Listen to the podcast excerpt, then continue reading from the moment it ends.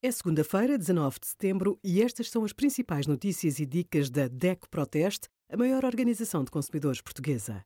Hoje, em DECO.proteste.pt, sugerimos mudar o gás para o mercado regulado, esclarecemos todas as dúvidas, trabalho temporário, o que diz a lei e os resultados do nosso teste a 69 colchões. Está a ponderar contratar os serviços de uma mediadora imobiliária?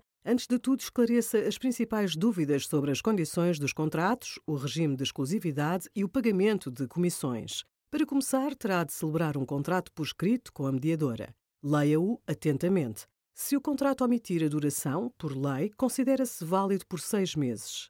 Regra geral, a comissão é paga no ato da escritura, mas o contrato pode prever um pagamento na assinatura do contrato promessa de compra e venda. O valor da comissão é estipulado pela empresa. Em média, ronda os 5% do preço da venda do imóvel. A falha na prestação de informação essencial ou um mau acompanhamento ao cliente podem ser motivos para reclamar.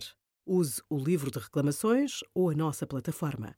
Obrigada por acompanhar a DECO Proteste a contribuir para consumidores mais informados, participativos e exigentes. Visite o nosso site em deco.proteste.pt.